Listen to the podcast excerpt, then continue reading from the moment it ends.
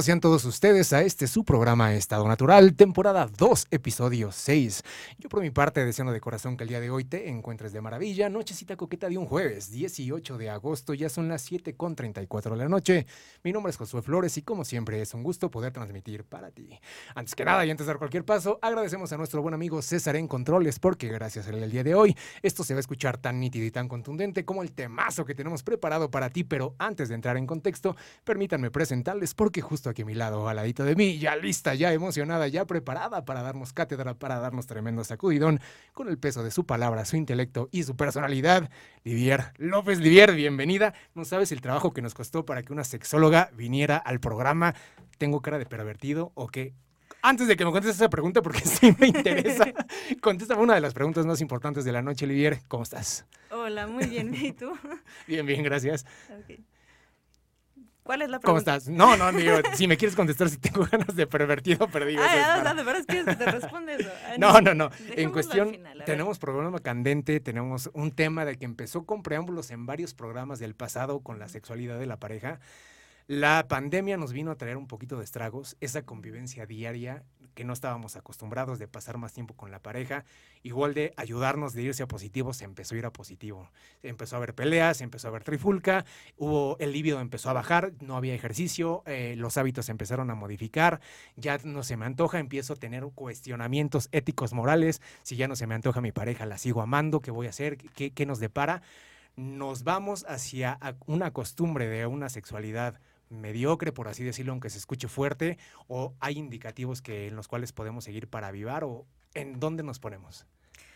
Uf, tocaste muchos puntos importantes. A ver, eh, creo que sí, la pandemia nos trajo muchísimos cambios, que no creo que sea como que ni para bien ni para mal, simplemente fueron como que salir de lo que ya tenemos bien, pues como bien establecido y nos sacó de muchos patrones que ya teníamos, ¿no? Y uno de ellos, como dices, es la convivencia 24/7, ¿no? Que ahí o, salía lo mejor de la pareja o salían las cosas que luego no, no salían porque se la pasaban, no sé, entre trabajando, entre mil cosas que nada más se veían en la noche y, ya, ¿no? Párale de contar. Entonces, creo que todos esos cambios como que modificaron todas las estructuras que ya traíamos bien organizadas, ya que nos funcionaban de alguna manera. Y ahorita, este, bueno, ahorita los últimos dos años, este, pues nos trajo esto, estos cambios que, que pues sacaron a, flote muchas cosas, ¿no? Y típico que seguramente todos hemos escuchado así las típicas parejas que truenan durante la pandemia, o al contrario, ¿no? Incluso parejas nuevas que surgieron durante la pandemia, ¿cómo? ¿Quién sabe? Pero salieron.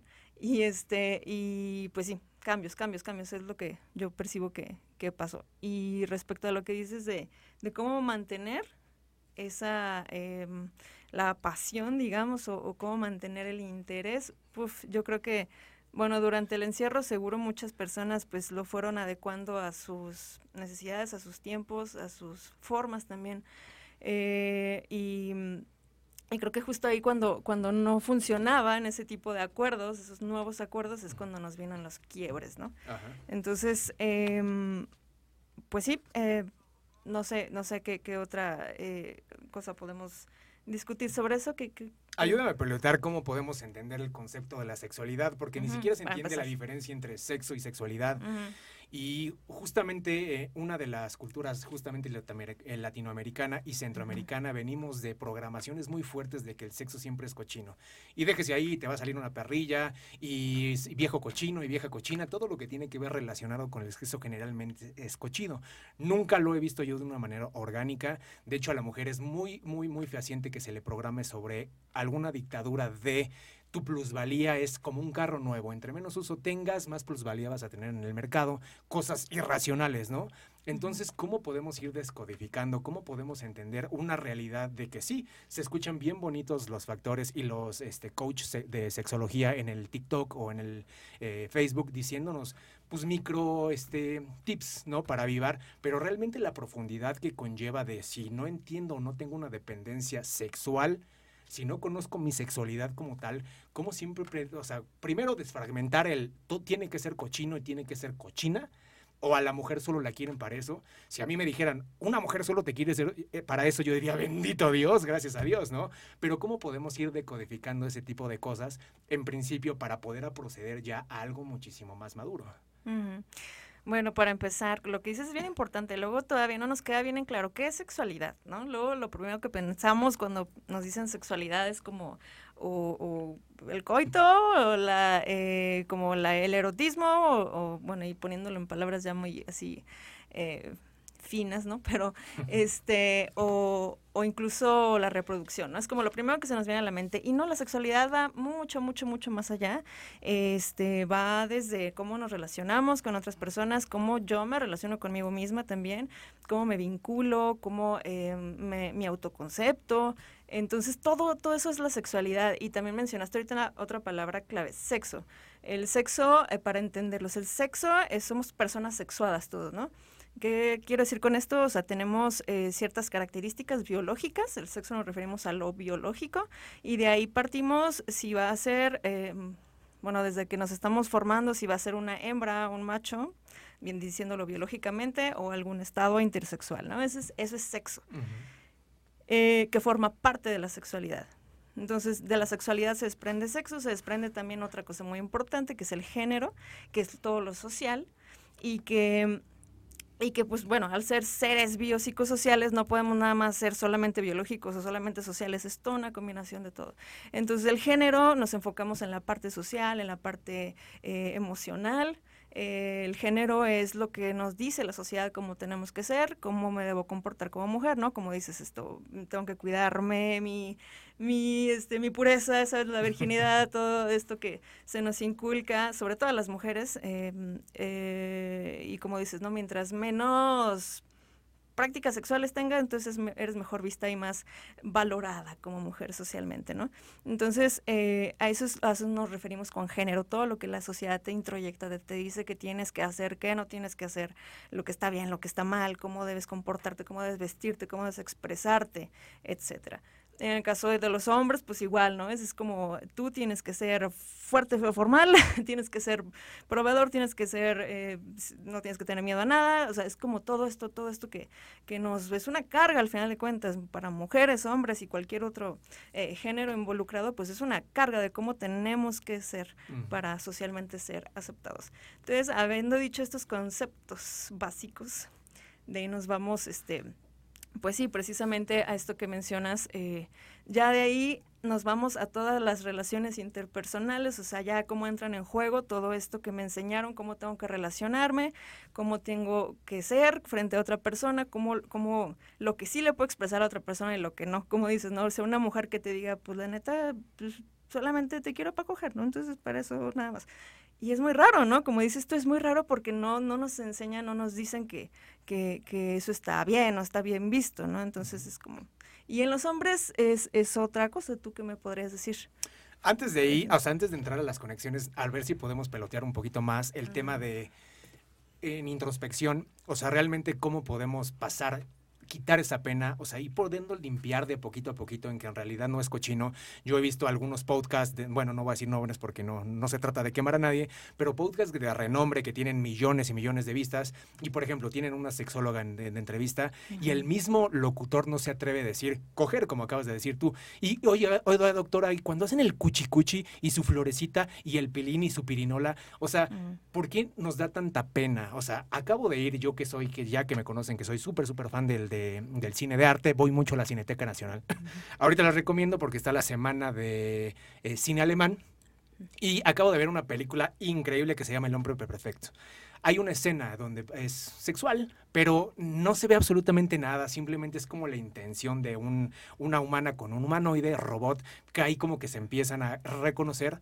Lo que, no, lo que me impresionó fue no la escena de, de, sexo como tal, sino las personas que se pararon y se salieron de la sana. Y además la película era impecable, o sea, te hace reír, trae drama, trae, trae todo lo que puedes querer de una película, pero al ver eso nos choqueamos, nos lleva a nuestros recuerdos, nos, lleva a nuestras programaciones de que niño malo y, deja de ver eso porque me va a salir una perrilla, pero te estoy hablando ya de personas adultas.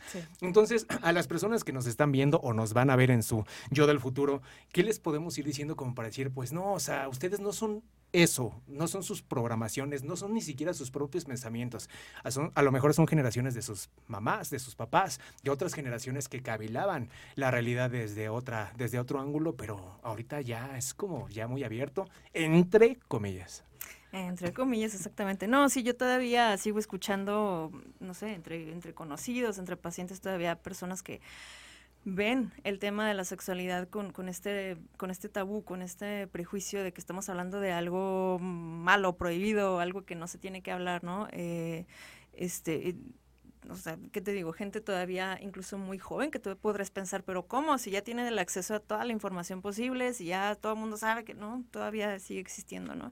Y este, y esto me parece súper importante porque, bueno, no, no queremos aquí tampoco tumbarle las creencias que cada quien pueda tener, no, no se trata de eso, sino de que sí conozcamos de qué trata la sexualidad. La sexualidad, como decía hace ratito, no es eh, nada más una cuestión de erotismo, no es nada más una cuestión de genitalidad o, de coito, o sea, no, es, no, no, se trata de eso, se trata de, de tu vida, o sea, tu propia persona, tu propia forma de, expresarte. A eso nos referimos con sexualidad. Entonces, viéndolo desde esa manera, hasta como que se te baja un poco el nivel de estrés, no sé si de, pues, pues sí, o sea, eres una persona sexuada desde el momento que te estás formando y que se da, se pone en ti cierta carga eh, eh, cromosómica, hormonal, este, de todo, y que vas formándote como tal o cual ser humano. Entonces, eh, todo eso es la sexualidad.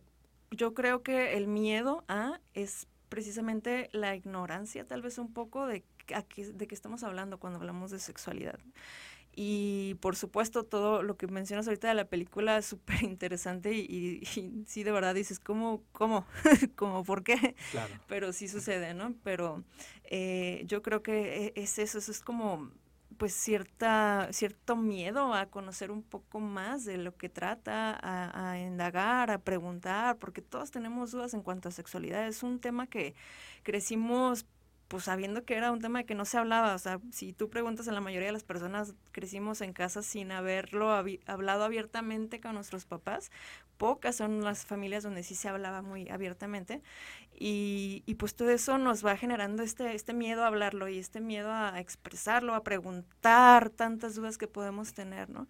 Y bueno, ahorita con tanto acceso a la tecnología y cuanto, tanto acceso también a personas que ya estamos más informadas en cuanto a este tema, eh, que existimos personas especializadas en este tema, pues es un, es un plus que tenemos y que debemos aprovecharlo un poco más para poder acercarnos a estas personas, porque luego también, eh, ahorita que mencionas de los podcasts y que gente que dando consejos y hablando de, la florecita y la abejita y así, también me ha tocado ver muchísimos, por ejemplo, influencers, ¿no? Que hablan de, o que les preguntan cosas de su vida sexual o su vida en pareja y dando consejos que dices, o sea, ¿De dónde sacan eso? Ahorita tú mencionaste la palabra estrés, viniendo de las mismas programaciones que muchos fuimos los hombres y muchas, y además, tristemente, en, con amistades que tengo que ya, ya tienen hijos, siguen recurriendo hacia la misma educación. Para empezar, me gustaría decir como que algún momento de mi vida yo, yo siempre decía, este, no, aquí no tenemos educación sexual, hasta que alguien me corrigió y me, dije, y, me dijo, sí tenemos educación sexual, pero es una mala educación sexual, ¿no? Entonces yo entendiendo esto como que se abrieron muchos panoramas y esta presión de que en ciertos nichos el hombre tiene que ser el macho alfa superpoderoso que tiene que durar cinco días su erección y que tienen que salir cohetes cuando tienen la relación sexual y siempre están persiguiendo el orgasmo, siempre es el objetivo, nadie te enseña como güey, eso déjaselo hasta el último, tárdate lo que quieras, disfruta lo que quieras, autoexplórate o conoce a tu pareja y ya déjalo para el último el orgasmo, pero es el objetivo. Si no le haces sentir un orgasmo a tu pareja, qué poco hombre, y de hecho he escuchado mujeres que dicen, ni siquiera me hizo llegar pero con un desdén, así como si no sirviera, como si no, como si fuera algo desechable, ¿no? Entonces, cuando escuchamos ese tipo de comentarios de mujeres y cuando eres niño y si pasas a la adolescencia y a lo mejor tienes contacto con la pornografía y con tus papás no te puedes acercar a preguntarles porque igual tabú y en la escuela pues te enseñan que el aparato reproductor femenino, el aparato reproductor masculino y hasta ahí, ¿no? Entonces no te enseñan una calidad moral ni, este, ni, ni ética del sexo, sino física, estética. Entonces, este estrés con el que naces que dices, o sea, es mi primer encuentro sexual o a lo mejor ya, o sea, ya quiero activarme, pero es mucho peso siempre ser el macho alfa, ser un toro en la cama. Y en realidad yo creo que el sexo no, o sea, por lo menos la sexualidad no va por ahí. Sí. Eh, voy por partes porque otra vez me, zumbaste muchos temas que, son muy importantes eh, de abordar. Em, empezamos para el principio que, ya, me se me olvidó de tantas cosas que me mencionaste súper interesantes. Eh, lo que hablabas, ¿no? De esta... Eh, eh, educación sexual. Esta educación, esto es súper importante, eso que te dijeron es súper cierto porque realmente es así. O sea, el no hablarlo también es una forma de educar. El que no, el que sea un tema tabú, que sea un tema prohibido incluso en casa, es, es una forma de educar. Y la educación que tenemos, como bien dices, se va a, a, la pornografía, se va a lo que los amigos, las amigas nos cuentan. Esa es la mayor, yo creo que es la mayor educación que tenemos, en, al menos en México todavía. Es como lo que nos contamos entre los amigos y amigas, es lo que voy a aprender y de ahí me voy a informar. Pero y de ahí ni siquiera es, es real, ah, lo no, pero por supuesto, ¿no? no, no, Y muchas veces, o sea, son personas de nuestra edad con las mismas eh, dudas y los mismos rollos y tabús que nosotros traemos. Entonces, de ahí nos educamos, o sea, o sea, digamos que, o sea, sí puede, puede ser un poco mejor que no hablarlo, ¿no? Pero, pero vamos, ahora sí como en una, escena de Sex and the City, es como un ciego guiando a otro ciego, ¿no?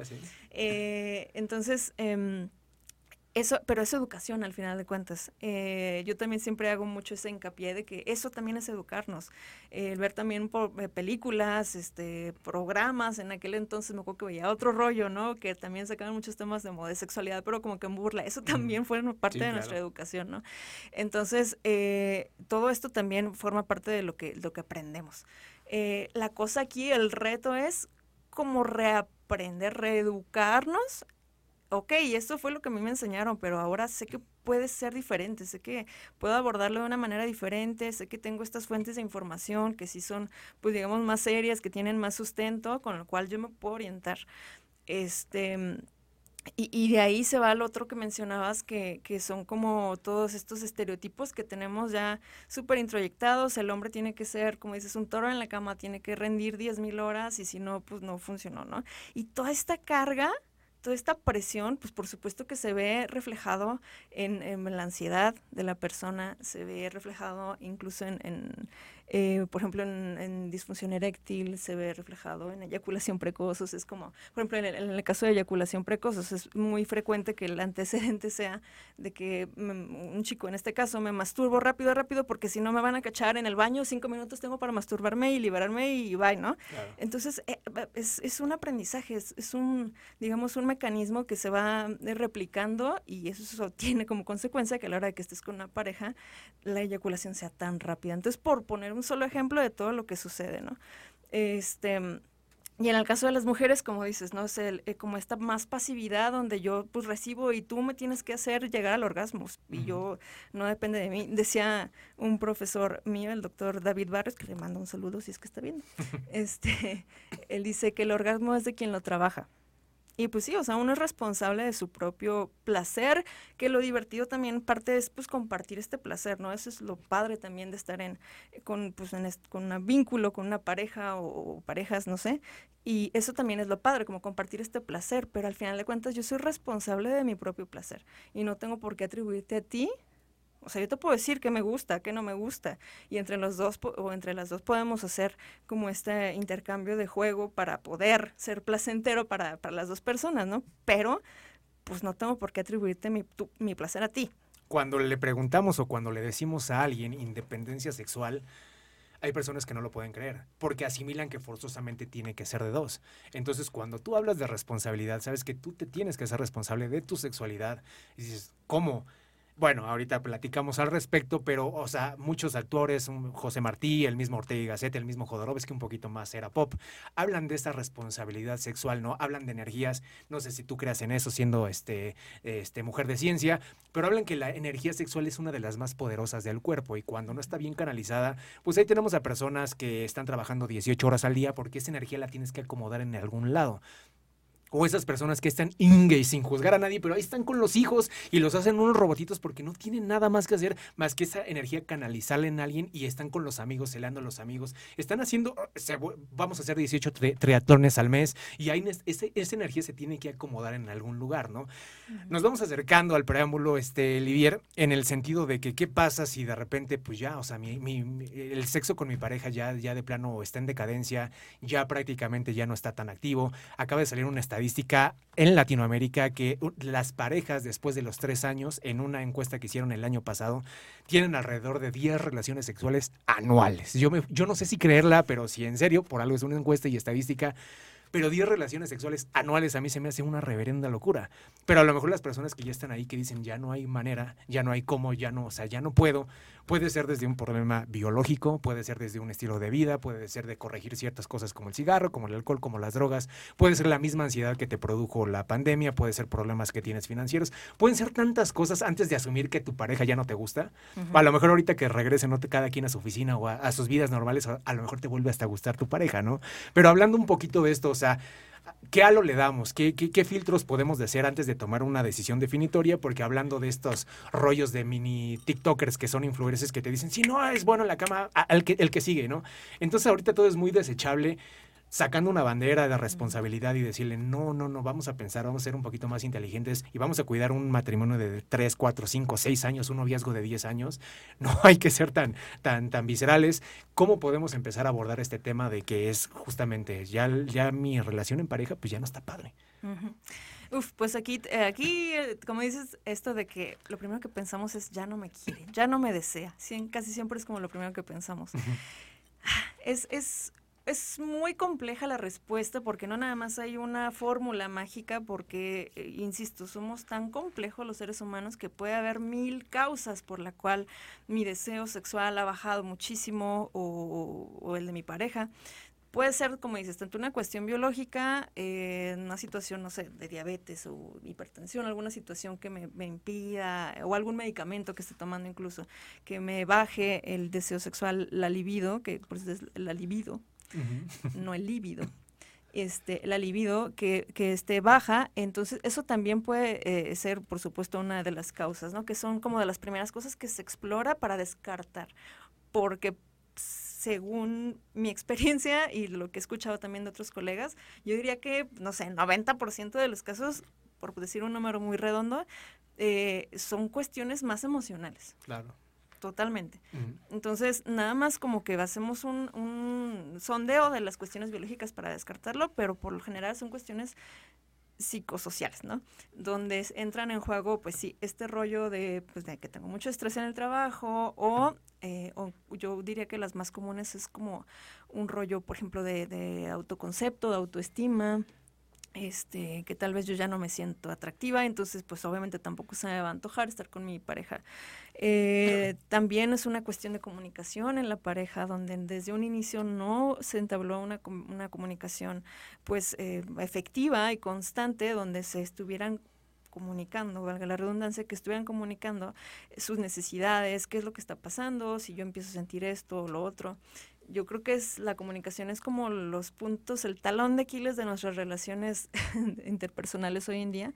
Y este y, pero bueno, entran en juego muchísimas otras cosas, ¿no?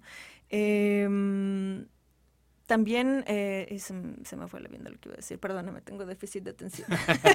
Pero sí, este, eso es a, lo que voy. Pues pueden ser muchísimas, muchísimas cosas que, que no luego nos da miedo explorar, nos da miedo preguntar porque nos da miedo la respuesta que podamos llegar a tener de nuestros de nuestras parejas y entonces lo omitimos y preferimos asumir y preferimos eh, seguir así como estamos porque nos da miedo preguntar, ¿no?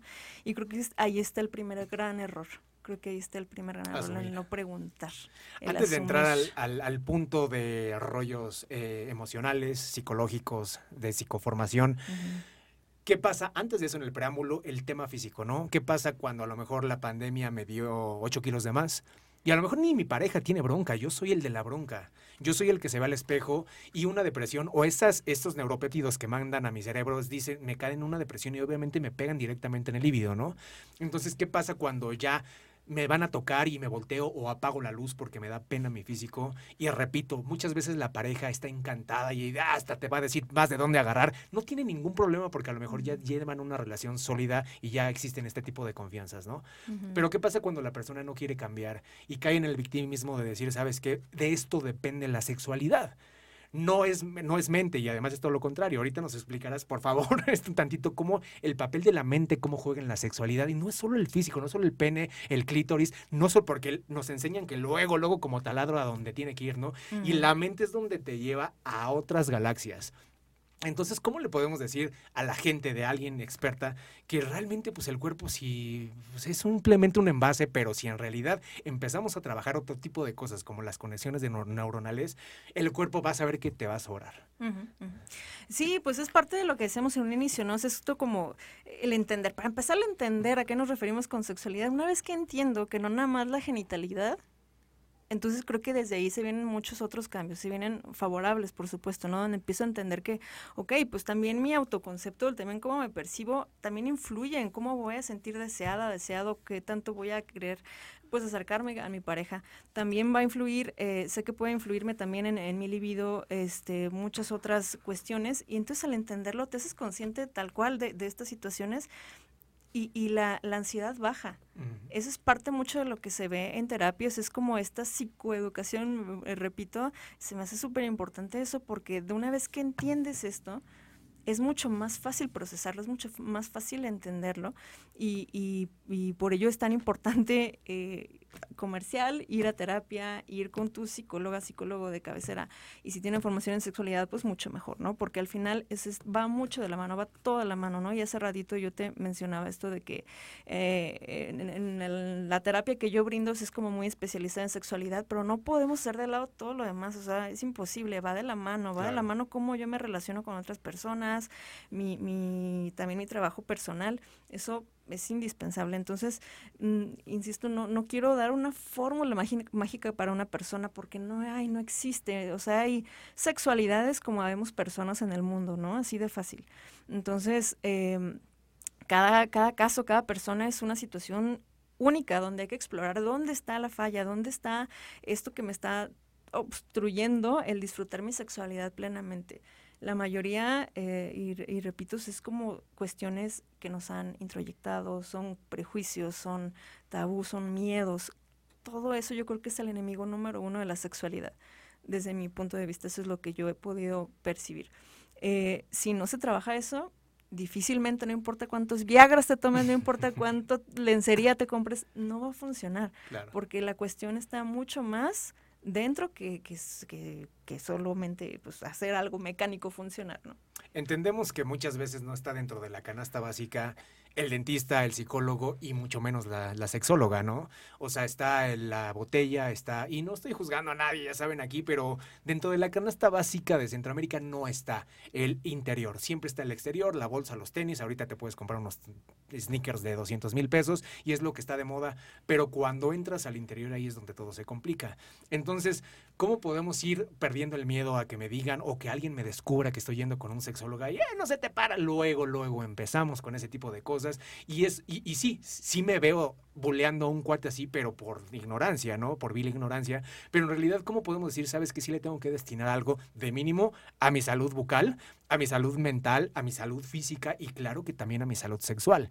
Pero está muy estigmatizado, o sea, realmente es algo que dices, no, o sea, ¿cómo, cómo? Además de que uno luego, luego piensa, es muy caro haz cuentas cuánto te gastas en cigarros, haz cuenta cuánto te gastas en, en, en, en el, sí, o en el gym, ¿no? Porque quieres, piensas que la solución va a ser en ponerte mamado y ya con eso vas a poder tener todas las mujeres que quieras, en, o en el caso al revés de una mujer, y no, o sea, eh, sí, exactamente, eso está súper cañón en nuestra cultura mexicana porque no lo vemos como una prioridad, es como lo dejamos al final o lo dejamos, ah, como que lo solito se va a resolver y pues no, no sucede así. Entonces, ¿cómo ir, podemos ir destruyendo estos mitos? O sea, en cuestión de decir, ¿cómo me puedo ir acercando de a poco, no? O sea, ya, yo ya estoy en pareja, a lo mejor este eh, programa es un poquito más dedicado a la pareja, y a lo mejor cómo puedo ir autodescubriéndome aún en pareja, porque, uy, si mi pareja me cacha en el baño masturbándome, pedote, porque ya no me deseas, porque prefieres estar tú solo y es parte de. Hay veces que quieres estar acompañado, es parte del ser humano, es parte de la psicoformación del ser humano y hay veces que quieres estar solo y hay veces que estar acompañado. Ahora, nosotros en pareja debemos de cumplir con un contrato ético y moral que no podemos ser infieles. Entonces me estás destinando, en principio, nos estamos destinando porque estamos eligiendo comer helado de chocolate el resto de nuestras vidas. Pero hay que ponerle variedad. O sea, no solo en seco, le podemos poner eh, eh, miel, em, limón, lo que se nos ocurra porque ahí está todo a nuestra disposición. Pero porque nada más el bote en seco y también puedo yo redescubrirme, también puedo este, ponerme aceite, también puedo poner arriba de un tabique, puedo pasar de fuego y rozar con no, lo que quiera. Pero nos da miedo porque tenemos que ser sosegados. O sea, si mi pareja ve que todavía tengo un líbido alto, si mi pareja ve que tengo testosterona y que soy y que va a desconfiar de mí y me va a estar llamando y me va a celar para los dos lados, ¿no? Entonces tenemos que esconder nuestra sensualidad. Ya, ya cuando somos el león viejo, enjaulado, que ya no le causamos peligro a nadie, es cuando lastimosamente las parejas encuentran tranquilidad. Porque ya quién te va a pelar, ya quién me va a pelar. Ya haz, haz, lo que quieras, lo que tuviste oportunidad de hacer hace 20 años, que es lo sano de vete con tus amigas, vete con tus amigos, viaja solo, haz lo que quieras. No, pero ahorita que ya estás viejo y cansado, entonces ahorita sí ya puedes. Qué horrible, ¿no? es horrible eso. Pero sí, supongo que todavía existen personas que siguen pensando de esa manera. o sea, esto que dices, por ejemplo, que te canchan masturbándote en el baño, pues una cosa es como estoy con mi pareja o que se me antoja estar con mi pareja, otra cosa muy diferente, si lo pudiéramos entender, pues es mi propio erotismo que yo vivo conmigo misma, conmigo mismo, que no tiene nada que ver con el deseo que yo pueda sentir por ti, ¿no? Y, y, lo vemos como una traición, cuando al contrario, o sea, al, contrario, puede ser una oportunidad perfecta para aprender qué es lo que le gusta a la otra persona, cómo le gusta masturbarse, cómo me gustaría a mí que me masturbas, pero puf, es otro tema tabú que otra vez tampoco se habla. También se omite, también se toma como algo malo y no se comunica, una vez más. Entonces, eh, Sí, pues eh, referente a, esto que dices, cómo poder irnos acercando a esto. Yo creo que afortunadamente eh, hoy en día, digamos que un poquito más apertura, creo un poquito, ahí vamos, como que todavía hay muchos tabús, pero ahí va. Entonces yo creo que aprovechar esa, esa apertura que empieza a existir un poquito más respecto al cuidado de la salud mental, al cuidado de la salud sexual y tomarlo como, pues como parte de también de mi bienestar que, que, así es, como parte de mi bienestar en general. Eh, yo creo que todavía faltan muchos pasos para que en México se tome como, como un, como un, no sé, un cuidado esencial de la salud, pero eh, y que desafortunadamente, eh, en este caso, por ejemplo, de la, de la psicoterapia o la sexoterapia, pues es, es cara, la verdad es que sí, como dices, no, lamentablemente no todo el mundo puede acceder a ella, pero em, yo tengo la esperanza de que poco a poquito seamos cada vez más y más y más los profesionales eh, que nos dediquemos a esto específicamente para que la, pues la, la demanda pueda saber a dónde, a dónde acudir, ¿no? Y que sea mucho más accesible. Pero ahorita, hoy en día, creo que lo que podemos hacer es, pues eso, romper nuestros, nuestras cadenas que tenemos para eh, tomar este pequeño paso. Tal vez si no me siento cómoda o cómodo diciéndole a mis amigos que voy a ir con una sexóloga, pues no se los comento, ¿no? Ya cuando me siento tal vez preparada y entienda de qué se trata, entonces tal vez me sea más fácil comunicarlo, si es que quiero comunicarlo, porque tampoco tengo por qué, ¿no? Claro. Em, pero digamos, como para irlo naturalizando, pues creo que eso sería como el primer paso, ¿no? Tomar el, el, riesgo, tomar las riendas de mi salud mental, mi salud sexual y poder acercarme con alguien que sea profesional, eh, porque también luego nos encontramos muchos charlatanes que dicen ser sexólogos y nada más ven por otro lado y no, no está chido. Pero creo que eso sería como mi recomendación para la gente que pueda estar escuchando como un primer paso, acercarse con alguien profesional ir en contra de tus miedos, o sea, vencer ese miedo que puedes estar teniendo, esa eh, angustia que te pueda generar el ir con alguien pues que tal vez para ti siga siendo un tema escabroso, pero lanzarte a hacerlo. Eso sería Tú mencionaste ahorita un tema que para ti puede ser algo súper, súper, súper básico, pero sí me gustaría que sí quedara bien clara la diferencia entre ir con alguien profesional a empezar a ver videos yo ya soy un profesional porque me eché dos pláticas de Nilda Caraviglio, creo que se llama, que habla de sexualidad y es más, yo ya está, yo soy coach, ¿no? Entonces es importancia de decir, oye, tómate tu tiempo, en serio si quieres hacer un cambio, un cambio, un buen cambio, dale, o sea, dale el tiempo y dale, o sea, la paciencia, dale la disciplina para que llegues a un buen cambio. Pero no te puedes estar alimentando de las redes sociales, que muchas veces sí nos pueden ayudar, pero es como para una receta de un mole, ¿no? Hasta ahí te puedes, hasta cierto punto, este, respaldar con las redes sociales. Ya después ya todo es filosófico, ya todo es a concepción. Entonces, la importancia de en realidad, si puedes, yo creo que si nos organizamos, ahora sí que como dicen, no voy para allá, pero yo creo que puedes encontrar precios de todos. Si te vas a la clínica en Polanco, te vas a topar un precio, si te vas a la Roma Vaso, si te vas a la Obrera, si te vas al centro, hasta puedes encontrar cursos gratis en, en, en muchos lugares que, que tiene la delegación, ¿no? Si tu intención es crear y cambiar, yo creo que vas a encontrar algo a tu medida. Pero si tú dices, sabes que yo solo me estoy este, basando en las redes sociales con estos nuevos coaches que están saliendo, pero por debajo de, la, de las piedras, o sea, sí me gustaría que nos contaras qué, qué piensas de esto, porque muchas veces sí hay muchas cosas confusas, muchas veces sí cachas. Cuando ya sabes un poquito más de la media, cachas, este, cachas coches que sí no tienen sentido, son una barbaridad, que no saben de lo que están hablando y ya se dicen ser expertos en el tema. Yo creo que ahí mi recomendación sería, eh, yo creo que es como ir como con el médico o la médica, ¿sabes? Es como, em, como también calar, o sea, voy, no sé, si me duele la espalda y voy con un ortopedista, ¿no? Y, pero voy con uno que me recomendó la vecina y que dijo que era la octava maravilla, pero yo voy y no me late, pues cambio, ¿no? Se, se, me hace muy similar, o con cualquier profesional de la salud o, con cualquier otro profesionista, ¿no? Si me lo recomiendan, voy, pero a mí no me late por X o Y razón, y sobre todo en este tema que, que tiene que ver pues con tu persona, con tu, con tu salud mental y sexual, si no te late, pues también no, no esté a fuerzas que te quedas con él, entonces, pues no, y, y seguir buscando con alguien que te pues que te entienda, que sepa lo que, lo que estás buscando, que pueda tener esta, obviamente preguntar sobre su formación, preguntar, indagar, qué estudió, este, si tiene eh, formación con específicamente en sexualidad, eh, que, estudió, se vale preguntar, ¿no? Igual con cualquier profesional de salud que vaya, se vale preguntar porque uno nunca sabe realmente con quién puedes estar cayendo y pones en riesgo tu salud. Pero si ni siquiera quiero ir, o sea, porque el YouTube me lo resuelve yo dudo mucho que en YouTube te lo resuelvan. A lo mejor te pone un parche, ¿no? Pero uno en el fondo sabe que realmente no va a ser suficiente. Entonces sería también una cuestión de trabajo pues, personal, introyección, donde digas, pues sí, o sea, por un momento me sirvió el consejillo que me dio el, el youtuber, pero la situación sigue estando ahí, de raíz. Entonces, eh, yo creo que también hay un tiempo para cada persona para darse cuenta de, ok, sí necesito ayuda ahora. Necesito ayuda de una persona profesional, no nada más pues un consejo de un youtuber que, que me dio ahí, ¿no? En, internet.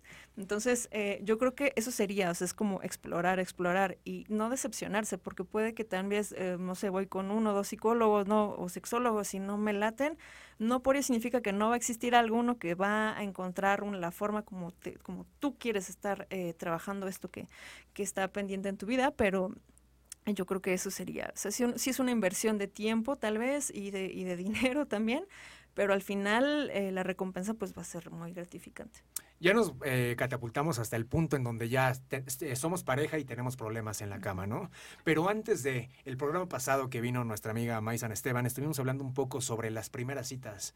Y me voy a encargar de saber cuál es tu color favorito, qué música te gusta, este, qué color, qué carro, qué películas ves, bla, bla, bla, bla. Pero hablar de sexo, depravadísimo, el vato me preguntó que cómo me gustaba y obviamente ya nunca lo voy a ver o viceversa. Es un tabú, pero yo creo que es algo del... Se tiene que hablar si ya sabes que le vas a apuntar que quieres algo más que solo amigos, yo creo que le tienes que hablar sí o sí. ¿Sabes qué? Pues mira, dentro de mis negociables en la vida son estos y no negociables son estos, y dentro de mis negociables en la cama son estos y no negociables son estos. Es tan importante que ya cuando estén ahí en la cama vayan descubriendo en ese preciso momento qué onda con nuestra sexualidad. Ahí es cuando te quitas la ropa y dicen, ay, no era lo que creía, ¿no? Aquí es cuando, ay, o ya lo amo, ya hay conexiones álmicas y ya hay conexiones sentimentales y dices, no, porque ya lo quiero y somos pésimos en la cama. ¿Y ahora qué hago, no? Entonces, ¿cómo podemos ir irle haciendo así como diciendo, recomendarle, ahora sí que como dicen a la chaviza, hablen de eso, por favor, hablen de eso, porque ya cuando es demasiado tarde, cuando ya tienes un vínculo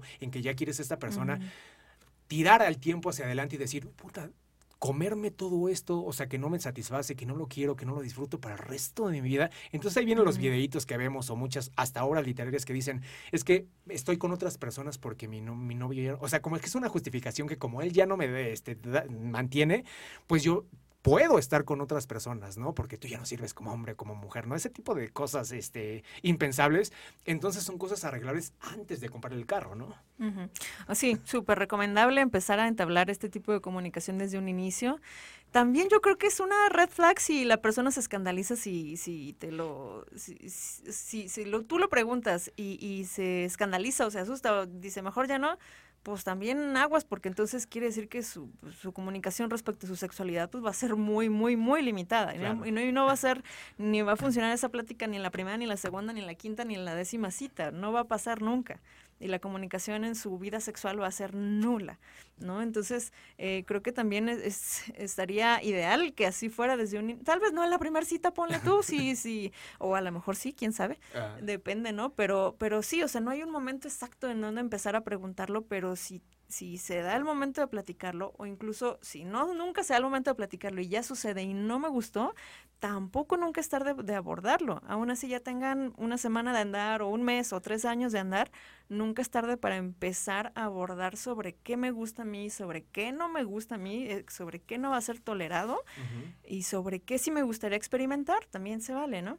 Y este también, y, ahorita esto que dices de, pues ya me justifico como no me gustó, como es con mi pareja, pero ya me quedé con mi pareja porque no me queda de otra, pues entonces me voy a tener encuentros con otras personas porque sí me van a dar lo que estoy buscando, ¿no?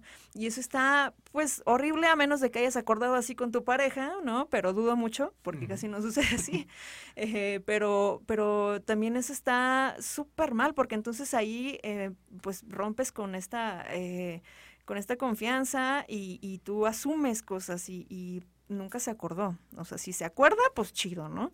Si se acuerda tener otras parejas para, no sé, que poder eh, satisfacer mi, mi, este, mi apetito sexual o lo que a mí me gusta en, en el erotismo, pero tú no me lo puedes dar, pues está chido si las dos partes están de acuerdo, pero cuando no, ahí es cuando no está. ¿Qué se hace, Doc? O sea, aquí realmente se vino este boom de feminismo, de machismo. Entonces, es anécdota, no mía, pero es anécdota, por eso lo, lo, platico, en cuestión de que sabes que vamos a hablarlo, sabes que mm, hasta ahorita no hemos tenido una buena experiencia, pero yo te propongo que a lo mejor, en esto específicamente, a lo mejor le haces un poquito por acá, levantas un poquito por acá, y, tú no me vas a cambiar ni me vas a decir. O sea, cuando te presentas con esto que cada vez es más común por una falsa fuerza que no existe, sino simplemente tú no me vas a decir qué hacer, yo así soy, y si quieres, así me tienes que aceptar.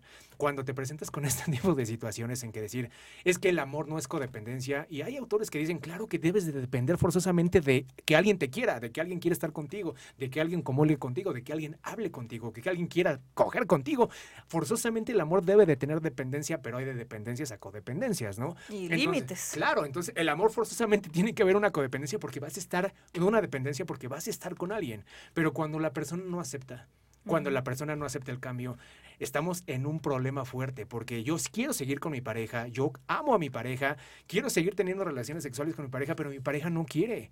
Y no a mí no me gusta hacer esas cochinadas porque vienen las programaciones, ¿no?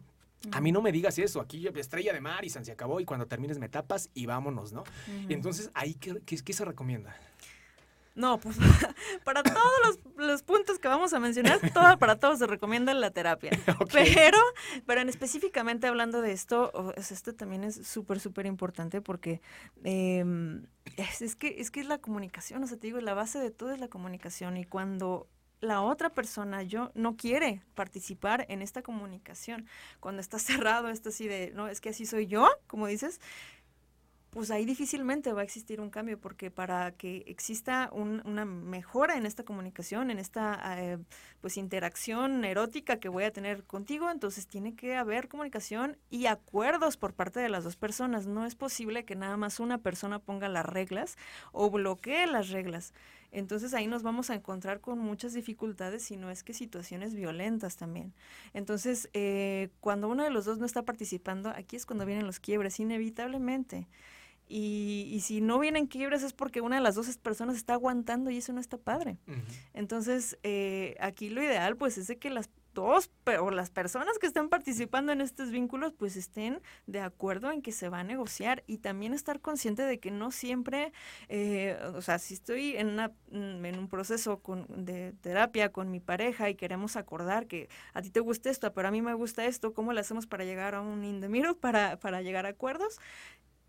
También estar consciente de que no nada más voy a ser yo la que me, la que pues, salga con, con lo que yo quería que, que, sucediera, ¿no? No sé si me doy a entender, pero tenemos que hacer negociaciones, tenemos que hacer así. Si a ti te gusta coger por las noches y a mí por las mañanas, pues vamos unos días de la noche y otros días de la mañana, o sea, para, para poder como balancear esto y que ninguna de las dos personas se quede como en el limbo, ¿no? O que se quede frustrado, que es muchas veces lo que pasa se va, se cedes, es lo que pasa, cedes a la otra persona, quien genera más la presión, la otra persona cede. Y entonces, pues por supuesto, tampoco está a gusto. Pues. ¿Algún ejercicio, Olivier? Por ejemplo, en, algún momento eh, algún profesor nos dijo que él tenía con su pareja, nos llevamos muy bien, eso queda claro, que tenía, eh, ellos inventaron como unos bonos amor. Al principio del año inventaban, o sea, hacían unos boletitos, tú tenías cinco boletitos y yo tenía cinco boletitos, les, les decían bonos amor. Entonces esos bonos amor conllevaba lo que yo quisiera. ¿Le entras o no le entras? No, pues que sí. Y cuando yo quisiera. Entonces de repente tú estás cansada y todo, y yo ando, pero con la hormona con todo, saco mi boletito en la mesa y como yo quiere y como tope. Entonces son, estás jugando, hay, hay rol, hay, eh, rompes la monotonía, hay sexualidad. O sea, entran muchos factores que avivan una relación, ¿no? Entonces, o sea, a lo mejor a mí me gustaría proponer este tipo de juegos que tengan con sus parejas. A lo mejor así también va quitando la pena de que, bueno, ya hay una justificación, a lo mejor ya me puedo abrir más de mente, ya no puedo, ya no me da tanta pena y a lo mejor terminando en cosplay y terminan en cosas acá súper padres para la pareja, pero algún otro ejercicio que justamente ya entendimos que tenemos que ir con alguien especial, pero antes de entrar a la especialidad, para hoy en la noche, terminando el programa, así de que volteas a ver tu pareja y que jugamos, mm. hay algo que podemos incentivar hoy, hoy, así como dijo Fox en algún momento. Una receta rápida.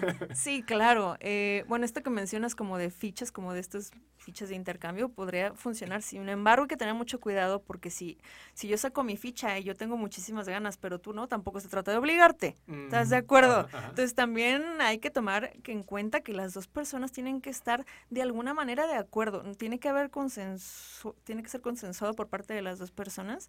Si no, una vez más aguas, podemos estar hablando de una situación violenta. Entonces, ahí esa, esa nomás diría una acotación respecto a ese juego, pero está padre porque puedes poner fichitas de que hoy toca masaje, ¿no? Hoy toca cenar, este, no sé, yo escojo el lugar, ¿no?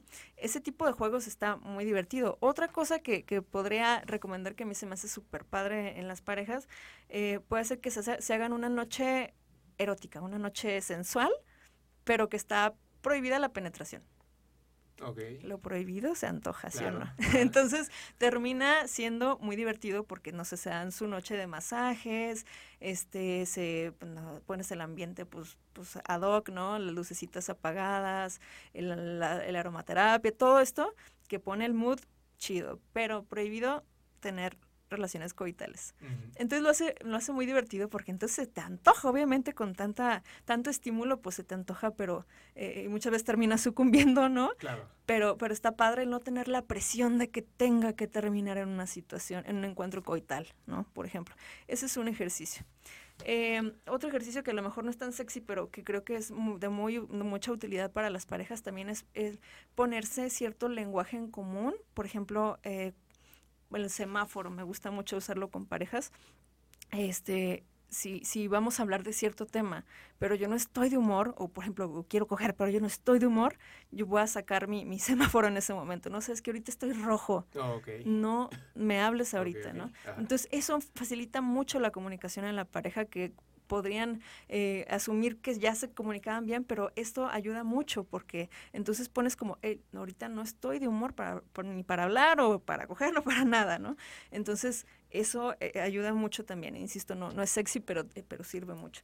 Este, ¿Qué otra cosa? En ese punto, Olivier, este, has mencionado en tu narrativa en este programa, a lo mejor muchas veces, y se entiende, no estoy de humor.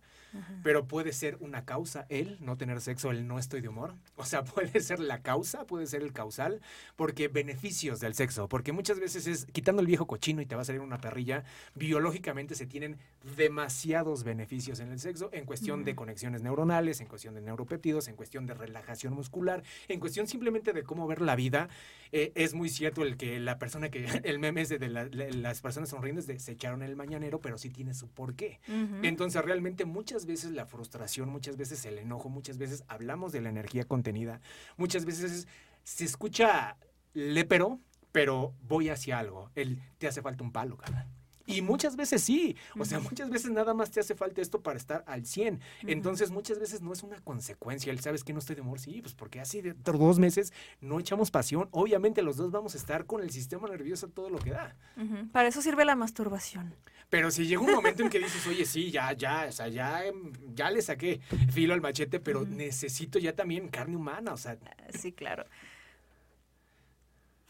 O sea, es que aquí regresamos a lo mismo. Es, es una cuestión de comunicárselo a tu pareja, porque se te puede antojar y tú puedes tener esa necesidad biológica de, de sí, que tampoco te vas a morir si no lo haces. Eso también es, y te puedes distraer de mil formas más, ¿no? Pero también se antoja, ¿no? Entonces, comunicárselo a la pareja para ver, eh, ok, ahorita sabes que estoy ocupada, pero ¿qué te parece? En media hora me desocupo y armamos algo o sea, esa es la base al final de, cuentas de todo esto. Y sí, claro que también, o sea, hay muchísimos beneficios de tener encuentros eróticos con la pareja, fortalece incluso el vínculo cuando, cuando es consensuado y todo bonito y todo chido y tú me das placer, yo te doy placer y nos damos placer mutuamente y eso está padrísimo, sí, o sea, trae consecuencias muy, muy, muy padres, pero es cuestión de que lo hables con tu pareja, no hay más, perdónenme, no les voy a dar recetas mágicas porque no las hay, pero eso es. No, pero en cuestión de, o sea, nada más biológicamente, o sea, como hay personas que no saben esta información, o sea, lucidez es un beneficio del sexo,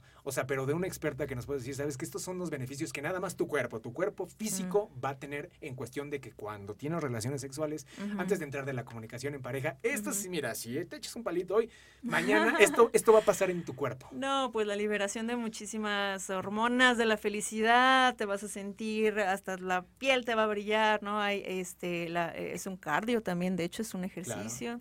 Este ¿qué más? No sé, hay, hay muchos, muchos beneficios. Incluso les digo yo, yo creo que lo más, de los más importante, pues es esto, el vínculo, fortalecer el vínculo con esta persona.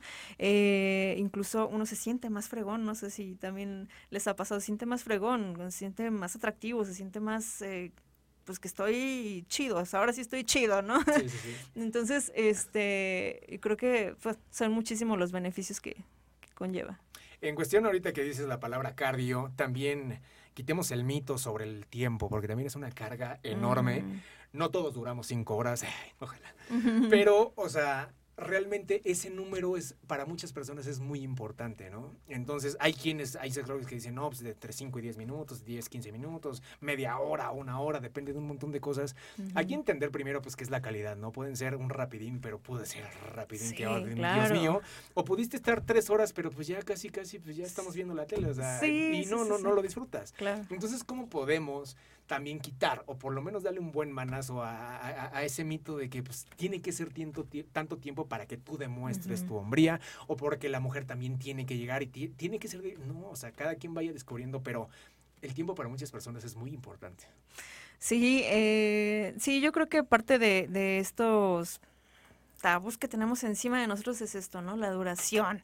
Que tiene que, o sea, ¿cuál es la duración ideal? Pues no, no existe es más bien el, el, no enfocarnos, y también lo decías en un inicio, ¿no? No enfocarnos en el orgasmo. Creo que es también cuando nos enfocamos en tiempo, en orgasmo, todo se, se todo se va.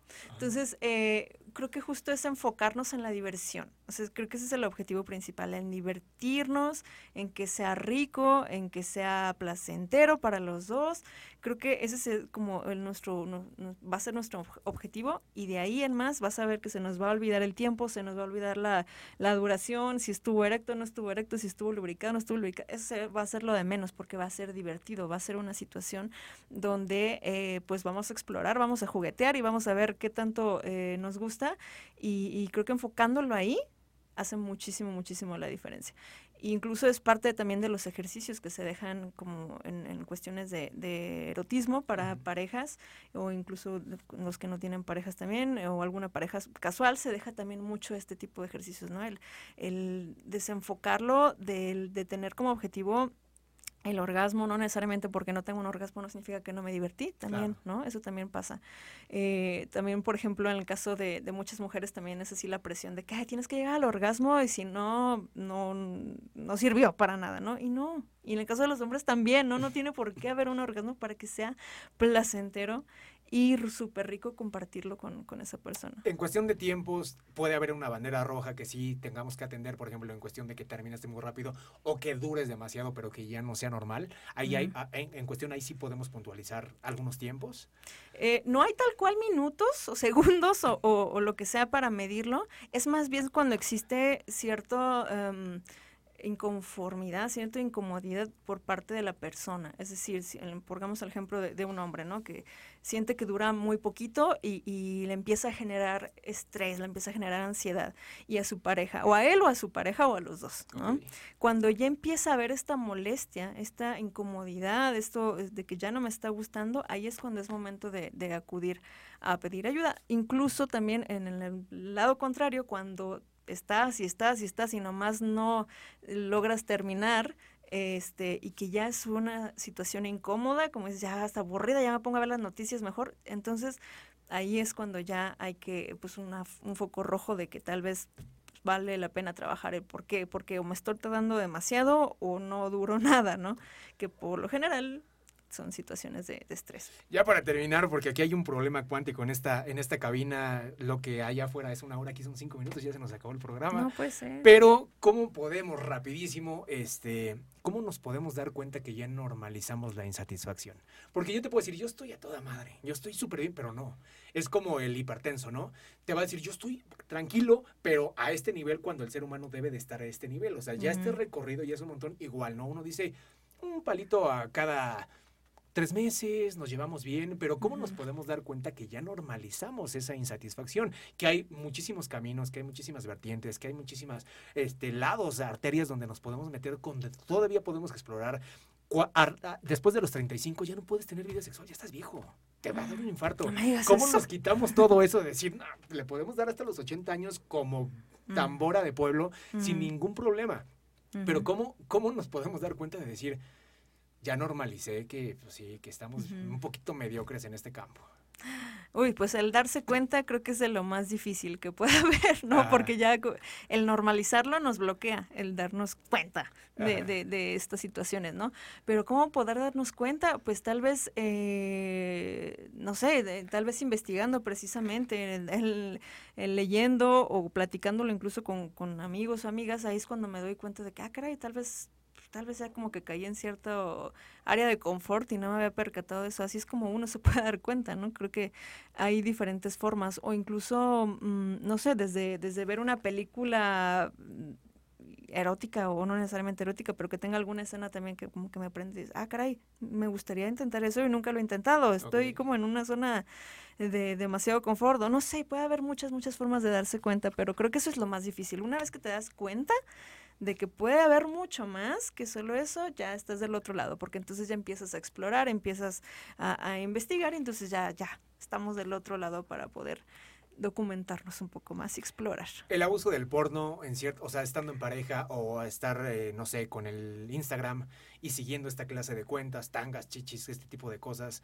Y cada vez que yo me conecto con este tipo de contenido, sí me prendo, o sea, mi, mi físico sí reacciona, pero cuando volteo a ver a mi pareja no reacciona, puede ser un indicativo para yo darme cuenta, ya normalicé la insatisfacción. Sí, totalmente. O sea, todavía tengo líbido, todavía mi cuerpo responde, pero en, mi, en la realidad que yo voy creando, que me ofrecen las redes sociales, pero en la realidad, por lo menos cuántica presente, no. Entonces eso o sea, puede ser una bandera roja que pues sí necesito checar ahí. Sí, eso es también es otro de los puntos que también podemos explorar, se suelen explorar en la terapia, que es como preguntar, o sea, ¿te pasa esto desde cuánto tiempo? O sea, si ha sido toda la vida o ha sido de un tiempo para acá. ¿Me pasa solo con una persona o me pasa con, con varias? ¿no? Eh, por lo general, eh, si me pasa solamente con mi pareja, pero no me pasa al ver a otras personas en redes sociales o, o, de mi trabajo o de mis amigos o que yo qué sé, pues entonces sí estamos hablando de que no es una situación generalizada, sino de que es algo específico con esa persona, ¿no? Entonces, eh, es algo también como para ir descartando que si estamos hablando también de una situación biológica o nada más es una o nada más es una situación específica de un círculo o de una situación de tu pareja actual, ¿no? Por ejemplo. Vivir tus redes sociales, este, antes de antes de que te arranques con tus redes sociales, tú nos despides el programa. Yo me despido de una vez de, este, de ti. Bienvenida las veces que quieras. Esta es tu casa, eres más que bienvenida. Encantados de tenerte acá. Yo creo que eh, debería de haber personas que se dediquen a crear un contenido, un contenido este, muchísimo más profundo de lo que se puede acceder. Debería de hacerse una normalidad el tener una educación sexual. Debería de ser una normalidad hablar de sexo en las mesas, así como está prohibido la política y la religión y el sexo, porque nunca llegamos a ningún lado. Yo creo que debería ser temas que de cajón deberíamos de hablar, simplemente para ver cómo piensas. Hubiéramos comprendido a nuestro amigo gay desde hace 20 años sin juzgarlo. Hubiéramos comprendido a nuestra amiga lesbiana desde hace 30 años sin juzgarla porque había esa apertura y había con Francia, pero no cegamos, ¿no?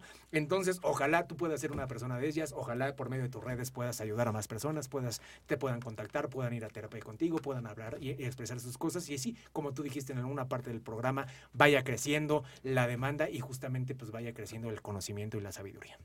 Ay, sí, que acabas de decir algo muy importante, ¿no? Ahorita hablamos de pareja y de erotismo, ¿no? Pero esto que acabas de decir de los, los conocidos que forman parte de la comunidad LGBT es otro tema de la sexualidad súper amplio y súper interesante que cuando quieras, yo con gusto, venimos y lo platicamos. Pero sí, este, bueno, de mis redes sociales por ahí me pueden encontrar como Livier López, con Livier con V, López sexóloga, y este en Facebook, en Instagram. Sexóloga Liv, ¿no? Sexóloga Liv. Ajá. en Instagram. Entonces, así es como me pueden encontrar por ahí.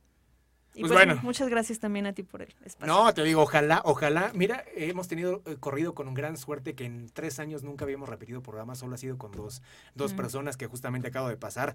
Por supuesto que tú, ojalá que algún día te animes a regresar eh, prontamente, porque además ya se nos llenó el mes y parte del próximo mes. Pero en cuanto salga, ojalá te pueda mandar un mensajito. Puedes acceder porque se nos quedaron muchísimos temas abiertos. Y es tan complejo porque muchos, muchos amigos me dicen, le tienes que bajar de ritmo al tipping de tu programa, porque, ah", pero tengo personas tan interesantes con un, periodo de tiempo tan corto que no puedo. Entonces trato de dar embarradas por donde se pueda, pero vaya que dejamos por lo menos nuestra semilla, vaya que por lo menos pudimos entender que no debe de ser cochino. Las papás, los padres y las madres que nos están viendo, por favor, ojalá puedan entender que no es una cochinada, que es algo maravilloso, es algo biológico, es algo que crea vida. Entonces algo tan maravilloso no puede ser cochino, pero simplemente son sus malformaciones. Y a lo cual tenemos derecho también. Claro. Hombres y mujeres, mujeres y hombres, como lo, la ecuación la que tú quieras. el género que sea. pues bueno, amigos, ella fue este Livier López. Nosotros nos vemos el próximo jueves. También tenemos invitada de lujo. Gracias por sus comentarios, por sus interacciones. Gracias por su tiempo. Nosotros nos vemos el próximo jueves. Bye bye.